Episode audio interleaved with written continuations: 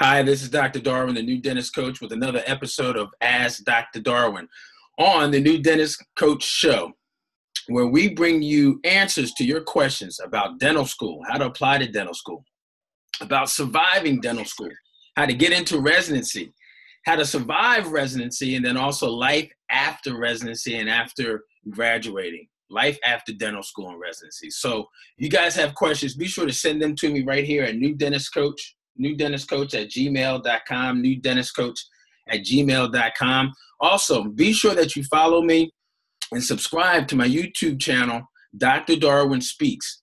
Dr. Darwin Speaks, as I will be posting, and I actually post new videos every week, at least two or three times a week. So you don't want to miss those videos, and I don't want you guys missing those. All right, very very helpful for a lot of pre-dentals, current dental students, and also new dentists, those that have graduated within the last five years.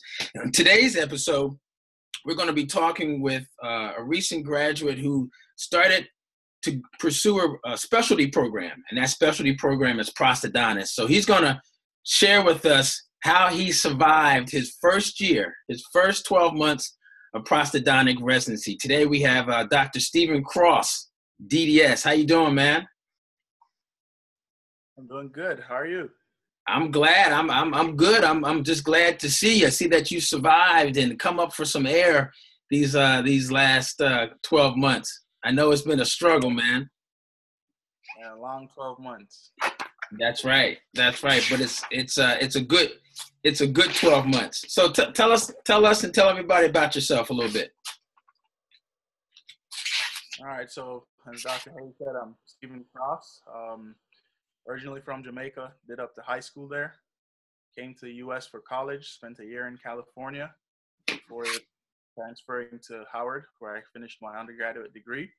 Um, from Howard, I went on to the University of Maryland for dental school Spent four years there and graduated in 2017 with a DDS. Um, from there, I went on to the University of Pennsylvania to start my specialty training in prosthodontics. And so that's that's my dental journey in a nutshell. That's great, man. So tell us why pros? Why did you decide to pursue a specialty uh, in in this particular area? Well, for me, I originally wanted to go into orthodontics. Um, got to dental school and I chatted a few people and quickly realized that my interests and orthodontics don't align. Um, so I kind of took a step back, um, decided that I liked the aspects of dentistry that came with general dentistry. Right. But for me, I guess it was a lack of exposure to all the specialties that led me to think that general dentistry was exactly what I wanted. During second year of dental school, I started doing some of my pros courses and realized that I liked the hands-on nature of it. Considered that could be something for me. Um, but yeah, the reason for pros for me because I love to work on complex cases. I like to think outside the box, think deep about certain problems that are typical of a prosthodontic case, um, as well as I like to work with my hands and you know just troubleshoot things. So that's how I ended up on pros. Gotcha. I gotcha. Well, you got your hands full uh, for real because I understand with that residency, you guys do a lot of um, a lot of lab work. You do a lot of your own lab work, which is all part of that training. Um, but before we talk about more about the about the actual residency, tell us a little bit about your application process uh, as far as the number of programs, interviews, and other other things that you kind of remember about your application process and applying to prosthodontics? All right. So for me, originally I only applied to one prosthodontic program because at the time it wasn't a match program. So we knew that if you know for some reason I didn't get in, I would still have the opportunity to apply to GPRs and AEGDs because for the most part, the acceptances came out very early in the game. Um, so I applied, didn't get into that first program, took a turn, went and decided to apply to AGDs and GPRs. I applied to eight of those, um, interviewed at six, and it was actually during my interview process that I found out that the school I'm at right now, University of Pennsylvania, was going to open up their first class of prosthodontics. And so then I applied to to that program, and that's how I got to where I am now. Um, but yeah, it was eight eight total interviews. Two were prost, and six were AGD or GPR. Wow, wow, okay. And uh, you your pros uh, interviews. what, what, do you remember about that, that one program that you did interview with? Well, actually, both programs. One before the match and then one post match. How, how did your interviews go? What do you remember about that process? So for the interviews, I remember that they were both very similar. So they had multiple prosthodontists interviewing you. Um, so it was kind of like a round robin of interviews. Started off with the program director, and then I went on to another prosthodontist. I think at the first one it was four, and the second one it was five. The second one, the fifth person was a master dental technician who interviewed me. Um, so it was a total of four or five interviews for the day. Uh, they gave us a tour of the facilities and um, got us acquainted to what their ideals are with the program. So for me, what I've learned a lot through the interview process is that it's not only about them getting to know me, it's about me getting to know them as well, or any applicant for that matter. Um, a lot of times when you get nurse and think that the process is all about them grilling you, but really and truly, they want you there. Um, so I found comfort in knowing that, and it gave me a chance to actually assess the program to see how it fits me, because it's not just about how you fit the program. It's almost very important to have the program fit you. Wow, that's right. That's right. So my next question about um, this first year deals with uh, some of the challenges. What, what's been the hardest part for you um, this last this last year as a as a new first year prosthodontics uh, resident? What's been the hardest part or the most the most challenging part? So one of the hardest parts is you know transitioning from the responsibilities that you have as a dental student into the responsibilities you have as a prosthodontic resident. Um, for me, in dental school, you had a patient who you treat maybe three or four teeth at a time, and that'll be it. In prosthodontics, you're treating the whole mouth. Um, you're doing all the diagnosis and treatment planning yourself, um, and you have more responsibility in that. Yes, you do have the faculty to fall back on, but they're expecting now that you have that DDS or DMD that you're taking more of a responsibility with your diagnosis and treatment planning. Um, and then you transition that into having to do all the lab work that's necessary for a full mouth rehabilitation, for example. You have to do all the cross mountings of all the diagnostic casts, making all the wax ups, getting those approved. And while doing that, my program also has a master's involved with it. So you're still in classes. Um, so one of the biggest things, the hardest part of my first year was finding the right balance and having the best time management to make sure that I get all the responsibilities done. Wow. So that first year, this first year, you said there's a component where you get your master's. Are you, um, so how long is your PROS program then? Is it two, three, or four years? The program is three years, um, split between the master's and the PROS certificate. They're running concurrently. It's not like you get the year off to do your master's and your research. It's all okay. going at the same time. Wow. All right. So yes, time balanced, life balance, and time management to get all that done. So that's been one of the, the challenging parts. So what have you liked best? What's the best part about um, this first year? What what have you liked best about uh, the first year? So the best part to me is honestly just looking at myself and seeing how much I've grown over this last 12 months. Um, you know, you spent four years in dental school, and the four years of dental school really is just to put the basics down and get you in the right position to acquire the rest of the knowledge that you need. Um, a lot of times I heard in dental school that you know your career doesn't really start until after. There's always going to be learning, and you don't really realize it until you get to the point where it's like, wow, those last 12 months I've learned so much, and I've seen this much growth in myself. So that's one of the most exciting things is just to see how much you grow in a year and know that there's so much more growth to come as I continue through my cases, continue with my literature reviews, and continue with um, the, the lab portion of it too. You know, so much to learn.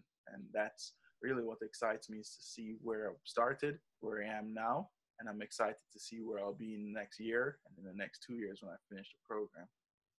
That's awesome, man. That's awesome. So you definitely sound happy that you chose this path and and and were able to uh, keep it together so you can continue to get through your program this first year. Yeah, definitely happy. I mean, the challenges they do weigh on you, but you have to find find that reason why you went into what you went into to keep yourself motivated. That's the biggest key because if you lose that motivation, then work is going to seem like never ending. It's going to seem overwhelming, um, and you're going to feel you're going to feel drained at the end of it. Uh, for me, I just keep reminding myself why I chose this path, and you know, just go in every day and love what I do. That's right. I know for some people who uh, help motivate themselves, you know, they may write, you know, one of their goals or their targets on a either like on a vision board or if they have something like that, or maybe just right at their door when they leave every day, they have a a, a name or a phrase or something that reminds them of why they're doing uh, what they're doing. So I, have I've actually done that uh, myself just to kind of you know remind you because you can get into a grind uh, every day and and just kind of commuting and and going to the lab and doing this and doing research and you're like oh why did I sign myself up for this? But you have that reminder that kind of allows you to keep uh, yourself self motivated. So that's great, man. That's great. All right. So look, knowing what you know now, knowing what you know now about this first year of pros training, um, what would you do differently, if anything? Is anything you would do differently? Yeah, I probably would have spent a lot more time during dental school, even though it wasn't mandatory for us to do it, I'd have probably spent more time doing wax ups for all my patients. That's something that if you have it down before start pros, it'll help you to get through the cases a lot faster. Um, you know, for me, my experience in waxing was we had the first year course, we waxed um, maybe four teeth at best. And then every so often you had to do a small wax up for a surgical stent implant placement. Um, that was it. There was no waxing for diagnosis of the patient or to help with the treatment plan. That was all done by the labs.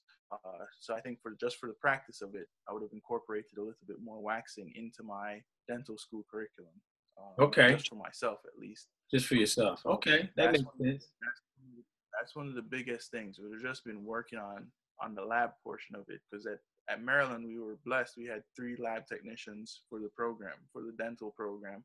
And I would have just spent more time with them, picking their brains, seeing what the process is, so that when I got to process, I would have had better basic knowledge of the lab steps of stuff.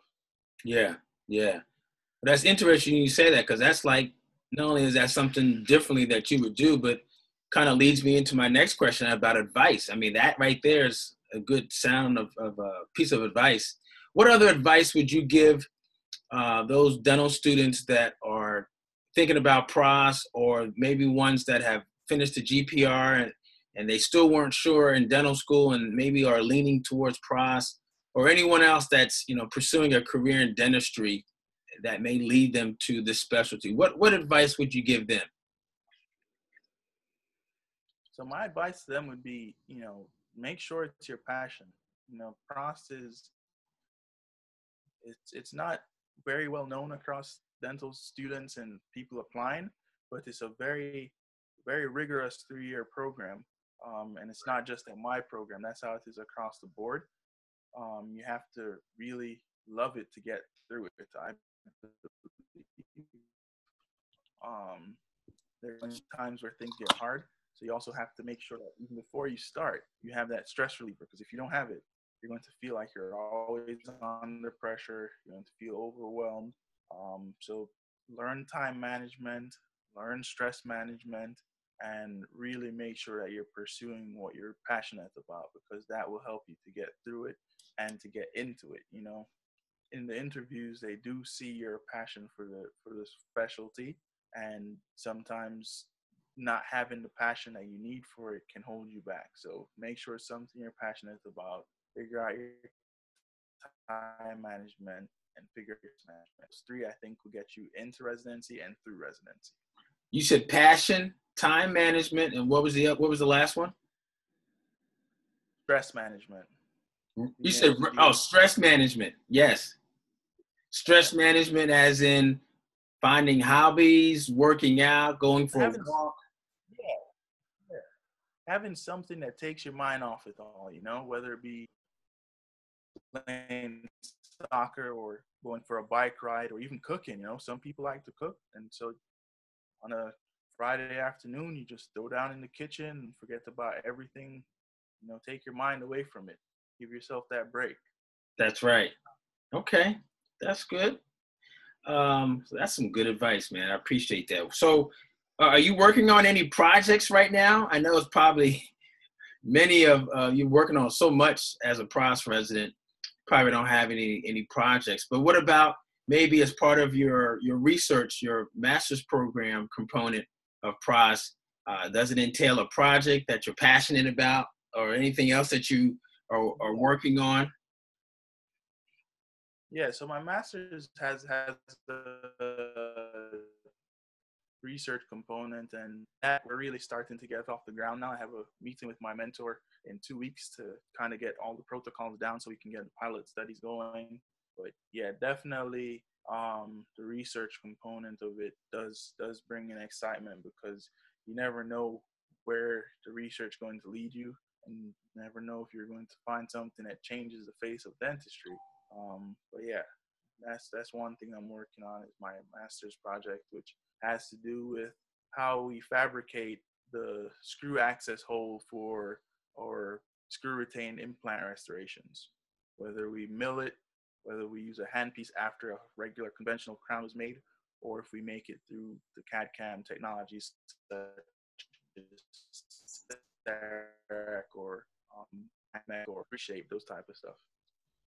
Could you repeat that last part? I think we broke up a little bit. You said uh, the access as relates to whether we whether we uh, hand do it, whether we CAD cam it, as far as the access, and there was something Yeah. else. Yeah, so it's, it's whether we we have a conventional crown made and then use a handpiece to make the access hole, whether we um mill it into the actual um, block that we use, or if we use the implant solutions that are pr- provided, so the block would already a- actually already come with a pre-milled hole.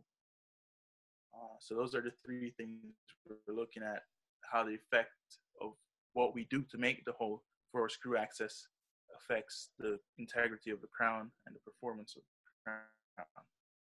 Yeah. Oh, that's that sounds great. That sounds really interesting. Good luck with that uh, research. I know that's uh, a lot of ways a lot of us as general dentists that are restoring implants.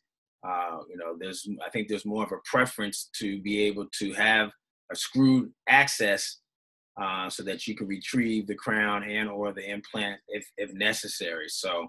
Uh, be interesting is to see that and see your name in a publication or publications. Yeah, it's it's coming. It's gonna be more than one. Yeah. That's, that's the main one for now, but it's coming. That's right. It'll be called the the cross uh, cross sectional implant screwed retention technique or something like that. Yeah, we'll work on the name a little bit, but yeah, I like that. That's good, man. Hey, so so how can people get in contact you uh, in contact with you?